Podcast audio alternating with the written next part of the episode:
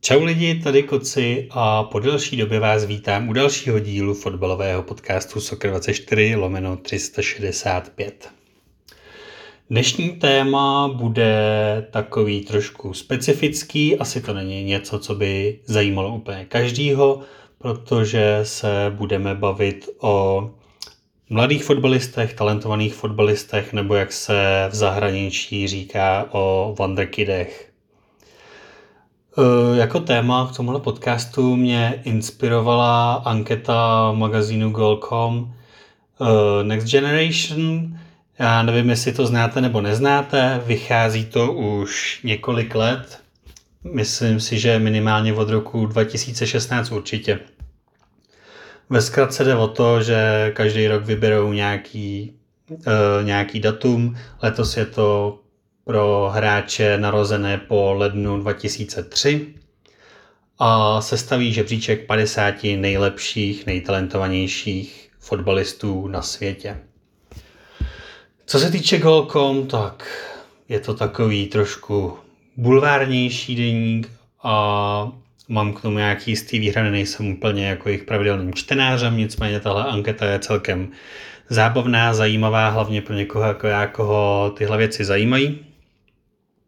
A, a je potom docela i zajímavý sledovat zpětně, jak moc se uh, redaktoři toho magazínu uh, trefovali. Ono, když to vezmu obecně, tak do té top desítky není úplně jakoby složitý ty, nejtalentovaně, jakoby ty nejtalentovanější fotbalisty vybrat. Většinou jsou to fotbalisti, kteří už hrajou za nějaký lepší tým, kteří pravidelně nastupují, dost z nich už nastupuje za dospělé reprezentace, což ostatně uvidíte, až se dostaneme k top desítce letošního žebříčku.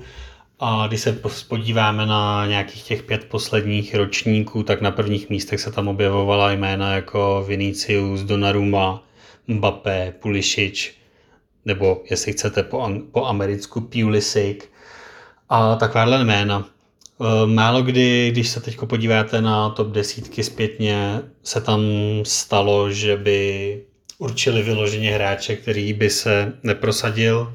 Všichni z nich dneska ten profesionální fotbal hrajou, i když samozřejmě jsou tam kusy, které určitě ten svůj potenciál nenaplnili za všechny. Třeba jsem koukal, že tam byli například Timothy Fosu Menzach, který byl svého času největší prospekt akademie Manchester United, ale pak měl komplikované zranění a ačkoliv fotbal hraje, tak určitě ne na takové úrovni, jako se mu předpovídalo. A takových hráčů je tam víc, ale, ale všeobecně můžeme říct, že ty první místa docela dobře trefují.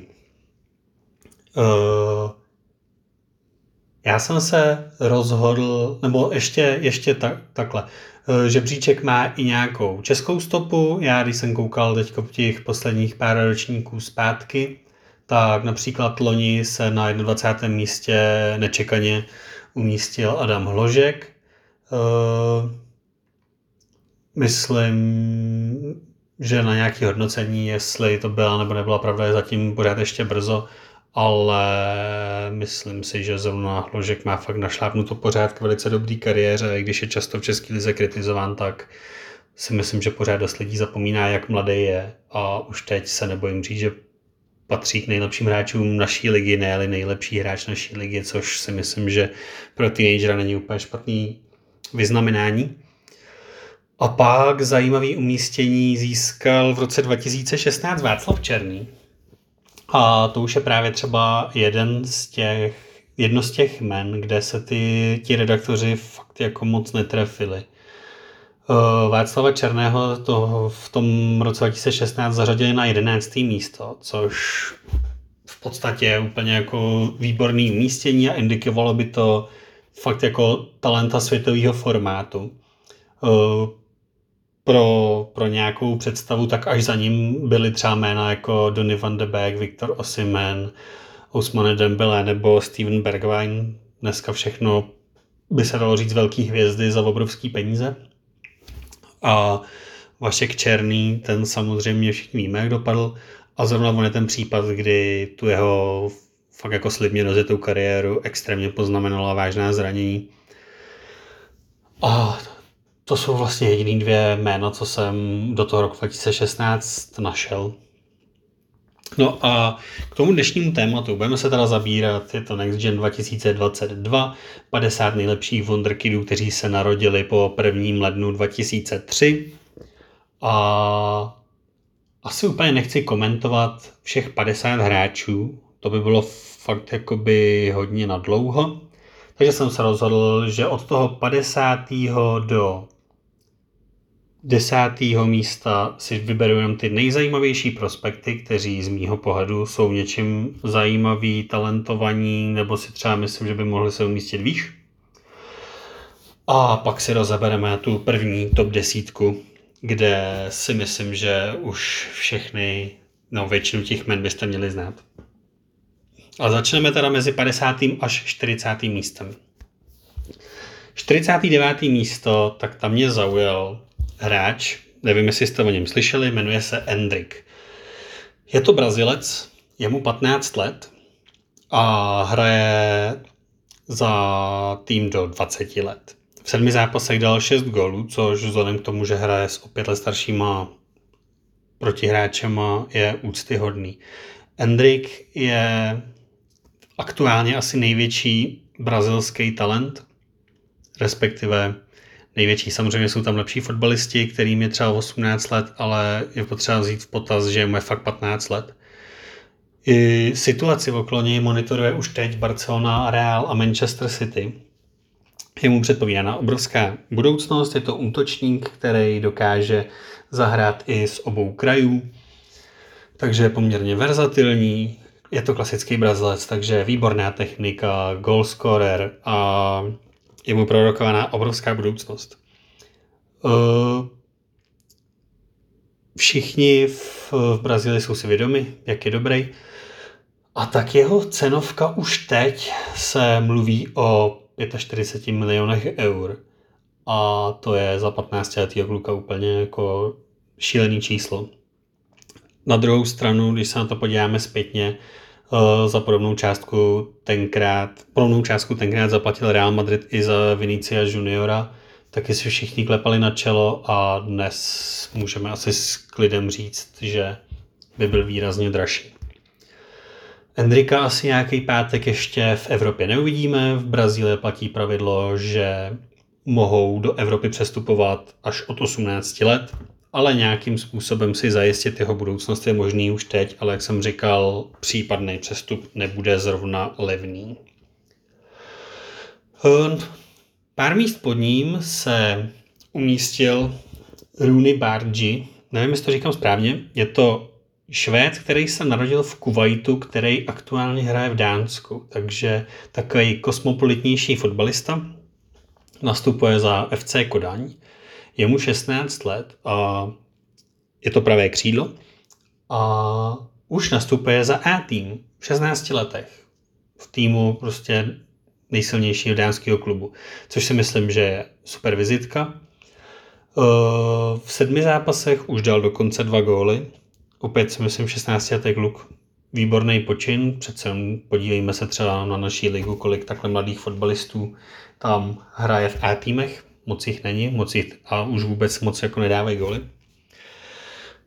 Je to hráč, kterýho možná znáte, pokud hrajete třeba Football Manager. A z toho taky tak nějak, nějakým způsobem vychází ten důvod, proč, nebo je to jeden z důvodů, proč já taky sleduju ty mladý kluky, protože já jsem poměrně vášnivý hráč Football Manageru a tam prostě scouting a kupování a nasazování wonderkidů je prostě taková jako oblíbená kratochvíle všech hráčů. Že? Vždycky prostě sledujete ty mladý kluky a snažíte se z nich vytvořit superstars. A Rooney Bargi je tam extrémně talentovaný a, a když ho dobře trénujete, dobře nasazujete a takhle, tak ten jeho vývoj v té hře je jako super a je to hráč pro top klub. Jeho výkony sleduje několik superklubů, ať už třeba Chelsea, Dortmund nebo Bayern a je mu prorokovaná obrovská budoucnost. Ovšem aktuálně to úplně zatím na odchod nevypadá, ale jak říkám, je mu teprve šestnáct let, takže on opravdu jako nemá komu spěchat. Mezi tím padesátým a čtyřicátým místem ještě zaujalo jedno jméno a to je Shola Shoretire. To už bude pro mnohých z vás asi trošku známější fotbalista, je to jeden z nejlepších prospektů Akademie Manchester United. Je mu osmnáct let, je to nejmladší hráč Manchester United, který kdy nastoupil v evropských pohárech, když loni debitoval. Ale nějak jako ví, dal mu šanci Ole Solskjaer, ale nějak jako častěji se do týmu nedostal. Má těch startů víc než jeden, ale určitě ne na pravidelné bázi. Aktuálně hraje prostě za mládežnický tým, kde patří k tahounům toho klubu, patří k nejlepším hráčům. A je to opravdu velký talent. Uh, už ve čtrnácti letech začal nastupovat za devatenáctku, tenkrát se o něm začal právě hodně psát, protože není úplně běžný, aby čtrnáctiletí kluci hráli v, v těchto týmech, ale on byl opravdu jakoby velký, velký talent. Uh, velký zájem o jeho služby, nebo velký zájem, jakoby poptávali se na jeho, na jeho služby Paris Saint-Germain, Bayern a Barcelona. Ale Shoretire se rozhodl podepsat profesionální kontrakt v Manchester United, kde teď pokračuje ve svém rozvoji a je to jeden z těch fotbalistů akademie, který je rozhodně blíž k tomu zařazení do toho A týmu než, než třeba jiný. Tak, to jsou taky nejzajímavější tři jména mezi čtyřicátým a padesátým místem a pošoupneme se o deset míst dopředu. Hodně zajímavý jméno, který budete určitě všichni znát, je na třicátém čtvrtém místě, protože to není nikdo jiný než Adam Karabec. Tohle osmnáctiletého Spartana rozhodně všichni znáte. Zajímavostí je, že je třetím nejmladším střelcem gólu Sparty v historii. Goal tečka com, nebo redaktoři toho magazínu, kteří ho zařadili do té do té top čtyřicítky, jej považují za nejtalentovanějšího českého záložníka od dob Tomáše Rosického, což je určitě velice zajímavá vizitka. A ono se ukazuje, že třeba nemusí být úplně daleko od pravdy. Samozřejmě Tomáš Rosický byl jako výjimečný fotbalista a srovnávat se s ním bude pro každého Čecha hodně složitý. A je pravda, že Rosický ve svých osmnácti asi byl fotbalově dál než Adam Karabec.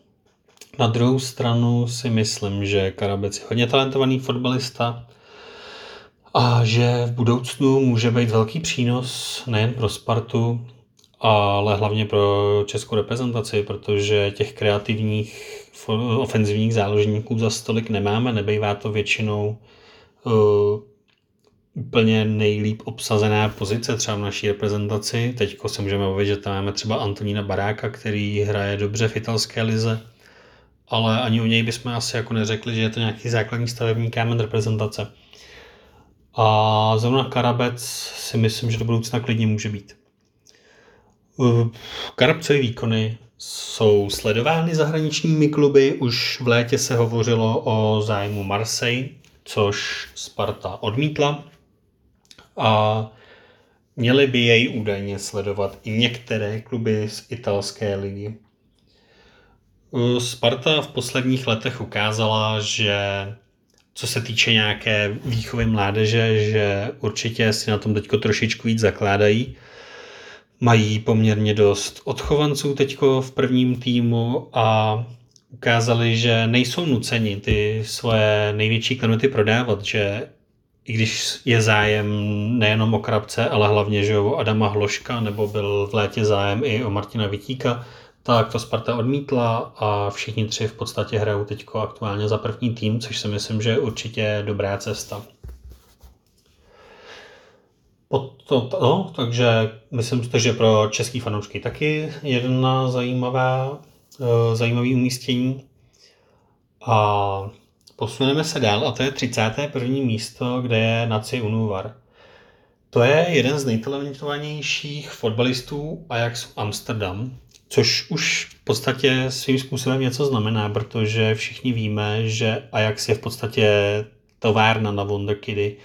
A když si projdete tenhle žebříček od toho gólu několik let zpět, tak vždycky tam několik hráčů Ajaxu prostě najdete.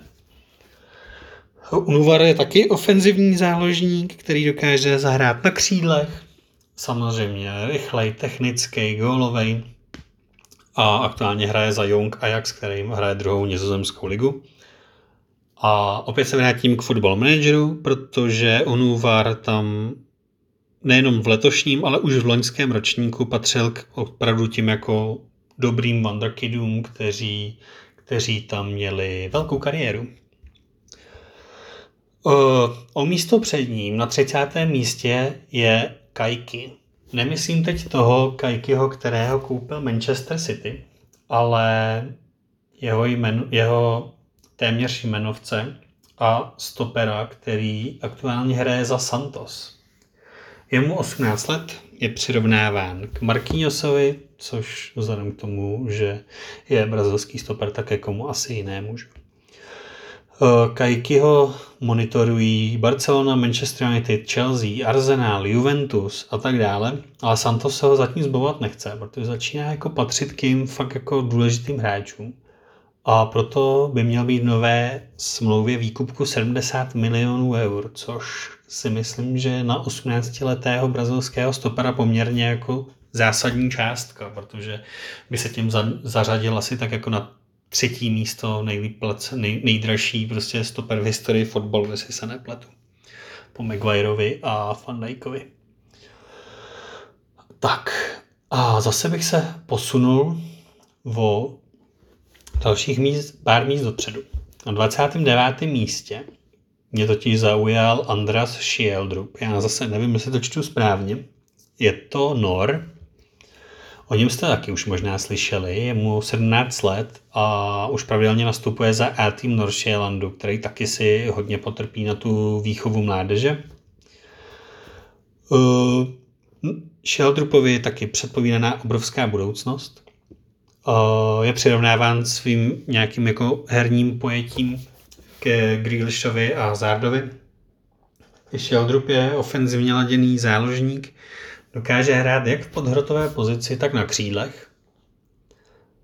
A už má trošičku zkušenosti s zahraničním fotbalem, protože byl na zkoušce v Liverpoolu, Bayernu nebo Juventusu, ale žádný z těch klubů zatím jej do své akademie nepřetáhl, a tak hraje za, pořád za Nordsjælland, což si myslím, že vzhledem k tomu, že nastupuje za A-tým, hraje dospělý fotbal, není úplně od věci. Jen o místo výš na dvacátém osmém místě je Charlie Patino. Toho budou znát především fanoušci Arsenalu, protože je to aktuálně asi nejlepší prospekt, prospekt tohoto londýnského klubu. Patinovi je osmnáct let, už má za sebou premiérový start i gol za Arsenal, bylo to, teď nevím jestli v Carabao nebo F A Cupu, každopádně to bylo určitě v poháru, nebylo to v Premier League. A od Patina si klub londýnský slibuje opravdu hodně. Uh, už teď se mluví o tom, že s ním Arteta počítá na příští sezónu. A vzhledem k tomu, že je to střední záložník, tak si myslím, že do toho prvního týmu se určitě jako celkem, nechci říkat jednoduše, ale určitě může probojovat, protože to není úplně post, který by měli v Arsenalu zase tak jako extrémně prostě jako předimenzovaný, že by tam bylo tolik hráčů, že by to bylo neprostupný. Když si vezmeme třeba, kolik jako v sezóně vynechá zápasů Žaka, Žaka, nebo jak se čte, tak si myslím, že vedle Partyho klidně jako místo za chviličku pro něj může být. A takže to je určitě další, další velice talentovaný Angličan, který si myslím, že se zanedlouho objeví v prvním týmu Premier League. Zajímavý je taky dvacáté druhé místo, protože tam je Hannibal Maidbury. Toho možná budete znát, protože ten je na hřišti doslova nepřehlédnutelný, protože má asi takový afro, jako měl Fellaini. A k tomu ještě jako, jako dost blondětý, takže fakt jako na tom hřišti je vidět z dálky. Taky je to hráč, který působí v akademii Manchester United. Teď už aktuálně uh, by se dalo říct, že patří k A-týmu, i když zatím pořádně nenastupuje, má jakoby pár startů, debitů za sebou, ale spíš v řádu minut.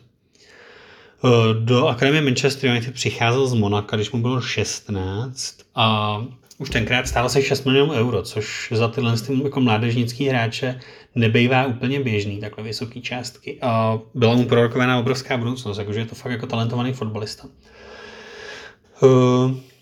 Já si myslím, že by velice brzy mohl v Manchesteru nějaký ten prostor na hřišti dostat. Už jenom kvůli tomu, že je to střední záložník, což je něco, co United fakt jako extrémně chybí, že jo? Všichni víme, jak, jak je tam, jako, jaký jsou tam problémy.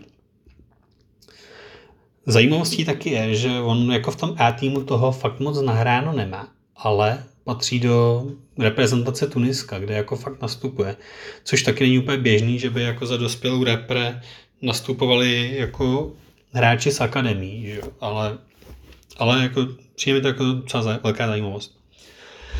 O, a nyní se dostáváme o další desítku dopředu, takže už jsme mezi desátým až dvacátým místem, kde bych vypíchl takový dvě jména, které ob, která obě jsou shodou okolností spojené s Barcelonou. Na sedmnáctém místě Ilaiš Moriba. Toho si možná budete pamatovat, protože v létě odcházel z Barcelony, když odmítal podepsat nový kontrakt, protože se mu nelíbila mzda. Chtěl, chtěl výrazně, výrazně vyšší plat, než mu Barcelona nabízela. Což Barcelona ten vyšší plat v podstatě ani nabídnout nemohla, protože všichni víme, co se Barceloně loni v létě dělo, že? A jemu se to nelíbilo a tak za šestnáct milionů eur přestoupil do Lipska. V Lipsku si moc nezahrál a putoval na hostovačku do Valencie, kde zatím se úplně nedá říct, že by nějak extrémně zářil. Ale pořád je to extrémně mladý hráč a má před sebou velkou budoucnost. Přezdívají mu nový Pogba, takže je to středopolař. A znovu apeluji na hráče F M K. Zrovna Moriba je tam úplně jako mezi ty úplně, úplně největší wonderkidy, kdy jeho uh, potenci, potenci, potenciální jako schopnosti se uh, blíží až jako ke dvěma stům, což znamená úplně jako světová megastar, takže pokud se vám povede ho koupit, což zejména ze začátku té hry není moc jednoduchý, protože že je po přestupu do nového týmu, tak určitě neprohloupíte, protože tam je extrémně talentovaný. A to by byl Moriba. A z Barcelonou je spojený i hráč, který ho Goal tečka com zařadil na třinácté místo, a to je Jusuf Demir. To je pro změnu přezdíván rakouský Messi. Uh, Jusuf Demir byl na hostování v Barceloně a po A sice jako do toho týmu, jako nějaký starty se přepsal úplně naplno. Nepronikl, což zase jako osmnáctiletého kluka není úplně jako něco zvláštního. Ale, i, ale Barcelona se zkrátka rozhodla neuplatnit opci a poslali ho zpátky do Rapidu Vídeň. Co se týče Demira, tak je to v podstatě křídlo. Velice dobře technicky vybavený, je rychlý, má dobrou kopací techniku. A já osobně si myslím, že v rakouské lize moc dlouho nevydrží. A už teď je o něj zájem v Německu a v, v Anglii. V Německu by se mělo jednat o týmy, které hrajou na špičce, tak, a vzhledem k jako nějaký jako přestupový politice jde očekávat, že jeden z nich bude Dortmund. Tak, to by bylo třinácté místo a tím se dostáváme nějakým způsobem do top deset. Proto je asi nejzajímavější, jak jsem říkal, tam jsou ty největší jména a tam by mě potom i docela zajímalo, co si o tom pořadí myslíte vy. Desátý místo, tak to je takový jako zrovna asi nejkontroverznější a nejméně známý jméno a je to Ricardo Pepi. Uh, jestli jste o něm někde slyšeli, tak je to Američan a ten patří teďko k nějaký jako největším, vlastně dá se říct, hvězdám té nastupující generace angli- amerických fotbalistů. Ten on způsobil poměrně velký poprask v loňské sezóně, nastupoval za Dallas a dal, dal v sezóně asi třináct gólů. uh, stal se taky nejmladším hráčem, který kdy Major League Soccer dal hat-trick. A byl i povolaný už normálně do mužské dospělé reprezentace. Takže vlastně se z něj přes noc stala hrozná hvězda. Uh, vlast, uh, jestli někdo z vás třeba sbírá sportovní karty, já třeba jo, tak Ricardo Pepi se přes noc stal jakoby obrovským cílem všech sběratelů a investorů fotbalových karet. Jeho ruky karty přes noc prostě vyletěla jejich cena do, do úplně jako strašných výšin, protože Američani jsou blázni samozřejmě a začali sledovat fotbal. A, a stala se z něj fakt jako přes noc obrovská hvězda. Toho využili v Bundeslize, protože Ricardo Pepi přestoupil a koupil ho Augsburg, což bylo pro mě třeba poměrně překvapivý jméno, nebo překvapivý klub, protože takový ty jako top talenti většinou nepřestupují, že, do průměrných klubů. Každopádně zaplatili za něj asi sedmnáct milionů euro, což byl klubový rekord. A, druhé, a Pepi se stal druhým nejdražším hráčem, který kdy odešel z americké ligy hned po Alfonsu Davisovi. Každopádně Ricardo Pepi je teda už v Evropě a osobně já za ním, na něj nějaký extrémně vyhraněný názor nemám, ale myslím si, že v tom žebříčku nad ním byli určitě kvalitnější fotbalisti, než je aktuálně on. A že do top ten nepatří, ale uvidíme, třeba mu Bundesliga sedne a za rok budeme mluvit úplně jinak. Mnohem zajímavější z mýho pohledu je devátý místo. Na něm se totiž umístil Benjamin Šeško. Slovinský útočník, který hraje za Salzburg, což je vedle Ajaxu asi v současné době druhá největší fabrika na wonderkidy na světě. Šeško samozřejmě bývá srovnáván celkem nevyhnutelně s Erlingem Haalandem. Oba jsou útočníci, oba jsou vysoký, oba jsou extrémně rychlí, oba jsou góloví a on je v podstatě... A o Šeškovi se říká, že je vylepšená verze Haalanda. On je totiž... On je totiž ještě rychlejší a dává strašně moc gólů a celkově ze Salzburgu přichází takový informace ve stylu, že Šeško je ve svém věku lepší, než byl Haaland. Tohle, tohle srovnání je asi jako v současné době zbytečně nějakým způsobem řešit, protože z Haalanda se v podstatě jako během tří měsíců stal jeden prostě z pěti nejlepších útočníků na světě a k tomu má Šeško samozřejmě strašně daleko ještě. Ale je považovaný za aktuálně jednoho z nejlepších jako teenage útočníků na světě. Uh, už začal gól dávat za Salzburg, loni ještě hostoval a nebyl v prvním týmu. Uh, už byl povolaný do slovinské reprezentace, což taky v osmnácti letech celkem zajímavý.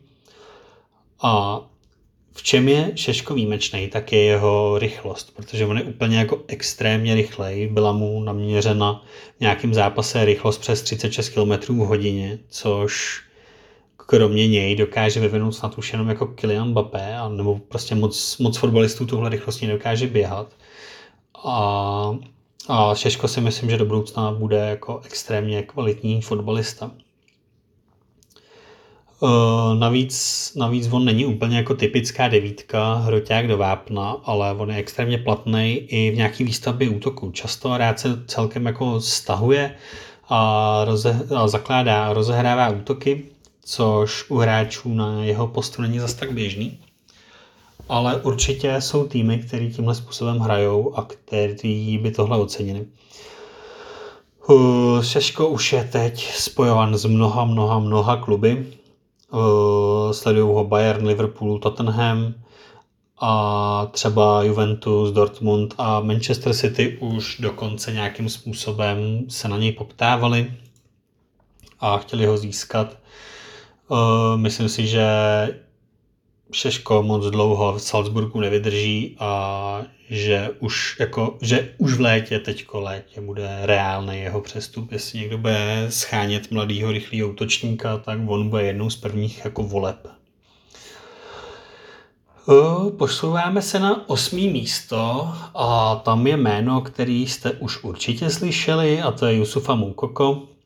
Ten loni způsobil obrovský poprask, že, že, že se čekalo, až, až, až, až oslavíš svý šestnácté narozeniny, protože taková byla pravidla Bundesligy, že v patnácti letech ještě nemohl nastoupit. Hned po dovršení svých narozenin za Dortmund nastoupil. Moukoko samozřejmě cestu do A týmu Dortmundu má poměrně složitou, protože tam je samozřejmě Haaland, že jo? Každopádně Moukoko patří k obrovským talentům, je to takový ten úplně, úplně jako neuvěřitelný wonderkid, který ve dvanácti letech hrál se šestnáctiletýma klukama a dával góly. Za, za, tři, za tři sezóny v mládežnické své kariéře dal asi sto čtyřicet gólů, což prostě on, on během své kariéry má úplně nechutný průměr, jakože dává góly fakt pořád. Uh, Moukokovi je stále teprve sedmnáct let, hraje za německou jednadvacítku a myslím si, že opravdu nebude daleko od, od více startů v Dortmundu a potažmo i třeba v dospělý německý reprezentaci, protože to je takový ten klasický generační talent. Sedmý místo a opět továrna na talenty z Ajaxu a je to Devyne Rensch, je to obránce. Určitě ho taky budou znát hráči Football Manageru. Mně se na něm líbí, že dokáže hrát na několika postech, on může hrát jak stopera, tak pravýho obránce, což prostě taky nebývá úplně tak extrémně zvykem. Je silný na míči, má skvělou rozehrávku a to samozřejmě v moderním fotbale je ohromná devíza těch stoperů, že v dnešním fotbale už ty stopeři nejsou jenom takový ty mlátičky, který jenom mají všechny pokopat a odkopat míče někam do kopřiv, ale jsou důležitý ve výstavbě útoku a zrovna Devyne Rensch je v tomhle velice silný. A v roce dva tisíce dvacet byl zvolený nejlepším, nejlepším hráčem Akademie Ajaxu a dneska už patří do prvního týmu, takže to je určitě jedno ze jmen, který byste si taky měli zapamatovat, protože se asi brzy taky vydá do světa. A situaci okolo něj už měli taky monitorovat Barcelona a Juventus. Ale tak to jsou takový jako... Kdo by nesledoval ty největší světový talenty, že to sledují všichni. Šestý místo a tam se nachází Ryan Cherki, kterého možná znáte z Lyonu. To je takový evergreen těchto žebříčků, protože už se tam objevuje několik let. Je to tím, že on debitoval za Lyon už v hodně mladém věku, už asi v šestnácti letech. Cherki, či nebo Cherki, tak bývá považován za nejlepší produkt Akademie Lyonu od dob Karima Benzemy, což určitě, určitě se hezky poslouchá. Uh, Cherki mu je osmnáct a je to také ofenzivní záložník, umí hrát na křídlech, umí hrát pod hrotem, je velice silný na míči, má skvělou techniku a dlouhodobě je mu prorokována fakt jako obrovská budoucnost. Shodou okolností, no mimochodem je také nejmladším hráčem, který se kdy objevil ve vyřazovací části Ligy mistrů, když nastoupil v semifinále v roce dva tisíce dvacet proti Bayernu. A zájem o Cherkiho služby by měl mít údajně Real Madrid, ale jak jsem říkal, znáte to. Cherki uh, zatím se nedá úplně říct, že by nastupoval za Lyon pravidelně, nastupuje jako méně, spíš sporadicky, ale je třeba klíčovým hráčem Francie do dvaceti jednoho let, kde má průměr víc než gól na zápas.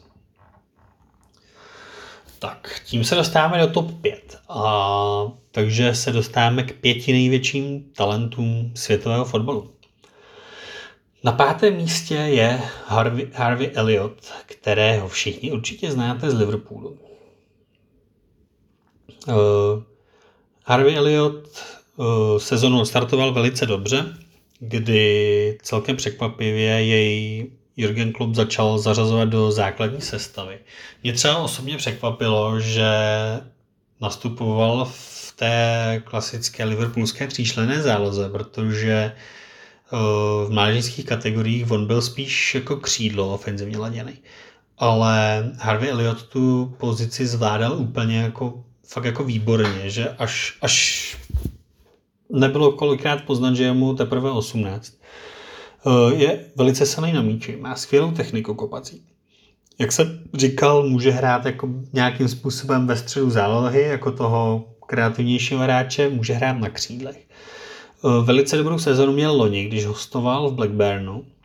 Tam, tam měl vlast, asi devatenáct nebo dvacet kanadských bodů. A, a Harvey Elliott je teď aktuálně považován za jednoho z největších anglických talentů vůbec. Dokonce se začínají objevovat jako zprávy typu, že by mohl v roce dva tisíce dvacet dva na mistrovství světa, což si myslím, že na takové úvahy poměrně brzo, zvlášť když na těchto postech Anglii úplně jako bota netlačí. Každopádně pokud bude nastupovat pravidelně za, pravidelně za Liverpool, tak určitě to není vyloučený a to je fakt, fakt extrémně talentovaný fotbalista. Čtvrtý místo a další hráč, kterého určitě znáte, a to je Jamal Musiala. Tento Angličan nastupuje za Bayern Mnichov, je to produktem Akademie Chelsea, kde si asi teď musí hrát troš, troš, trošičku drbat hlavu, protože to je extrémně talentovaný fotbalista.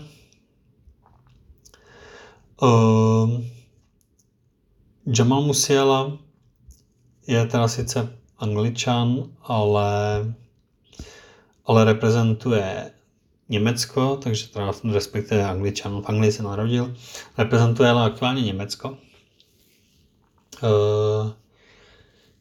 Je to, co se, co se týče, co se týče Bayernu, tak on tam trhá různý ty jako mládežnický rekordy, on byl asi jako nejmladší hráč, který nastoupil, který nastoupil v prvním týmu a aktuálně je to asi nejmladší hráč, který odehrál za Bayern padesát soutěžních zápasů, ale to si nejsem úplně jistý, nechci úplně jako kecat, ale každopádně každopádně Musiala dokáže, dokáže velký věci a i přes svůj nízký věk už se dá i říct, že patří jako ke stabilním členům jednoho z nejlepších týmů na světě, což si myslím, že je celkem jasný, jasný odznak toho, že se jedná o fakt kvalitního hráče. Co se Musialy týče, tak on je taky tak extrémně variabilní fotbalista, že takový ten, takový ten hráč, kde, u kterého ani nevíte, co je, co je jeho přirozenou pozicí, protože on dokáže zahrát ve středu zálohy, pod hrotem, na křídlech, A, a je prostě dobrý. Každopádně musí ale budoucnost, budoucnost Bayernu a, a na něj jsem teda hodně zvědavý, protože předvádí výborný výkony. Tak a dostáváme se k medailovým příčkám. Bronzovou medaili získává hráč Barcelony Gavi. Gavi má teprve sedmnáct, ale už Už patří nejen do prvního týmu Barcelony, ale i španělské reprezentace, což, což je celkem úctyhodný, vzhledem k tomu, jakoby, jakou kvalitu má španělská reprezentace. Když, když to nějakým způsobem převedu na naše prostředí, dokážete si představit nějakého sedmnáctiletého hráče, který jako dneska se bude připravovat třeba na, na, na, na souboj se Švédskem. Já úplně ne. Takže to nějakým způsobem taky svědčí o Gaviho velikosti. Je to střední záložník, má výborný první dotek, je extrémně inteligentní záložník, má skvělou kopací techniku a je to nějakým způsobem takovej jako následovník těch španělských středopolařů, jako byli Xavi s Iniestou. Myslím si, že Gavi, který je nějakým způsobem odchovancem prostě barcelonské akademie, tak spolu s Pedrim můžou vytvořit jako pro Barcelonu do příští let úplně jako neuvěřitelný středový duo a už teď se jim samozřejmě celkem nevyhnutelně přezdívají nový, nový, mes, no, nový, pardon, nový Xavi a nový Iniesta. Každopádně jeho vývoj bude hodně zajímavý sledovat, protože to je opravdu výjimečný hráč. Tím se dostáváme na stříbrné místo, nebo stříbrnou medaili, a na tý je další hráč, který působí v Bundeslize, a to je Florian Wirtz. Florian Wirtz, německý ofenzivní záložník, když Když přestoupil, je to už vlastně dva roky zpátky, Kai Havertz do Chelsea, tak se všichni, všichni jakoby řešili, co bude s Leverkusenem, že, že se bude takovýhle hráč strašně těžko nahrazovat. A oni místo toho, aby jakoby vyloženě koupili náhradu, tak začali stavět tenkrát ještě sedmnáctiletého Wirtze. A ten začal hrát úplně, úplně neuvěřitelně. Letos, letos byl klíčovým hráčem Leverkusenu, podílel se na mnoha gólech a vytvořil společně s Diabym a Schikem jeden z nejlepších jako ofenziv německé Bundesligy. V průběhu sezóny už má nějakých šestnáct kanadských bodů a samozřejmě jeho výkony monitoruje mnoho, mnoho fotbalových klubů napříč celou Evropou. Mezi ně patří samozřejmě Real, Bayern nebo Manchester United.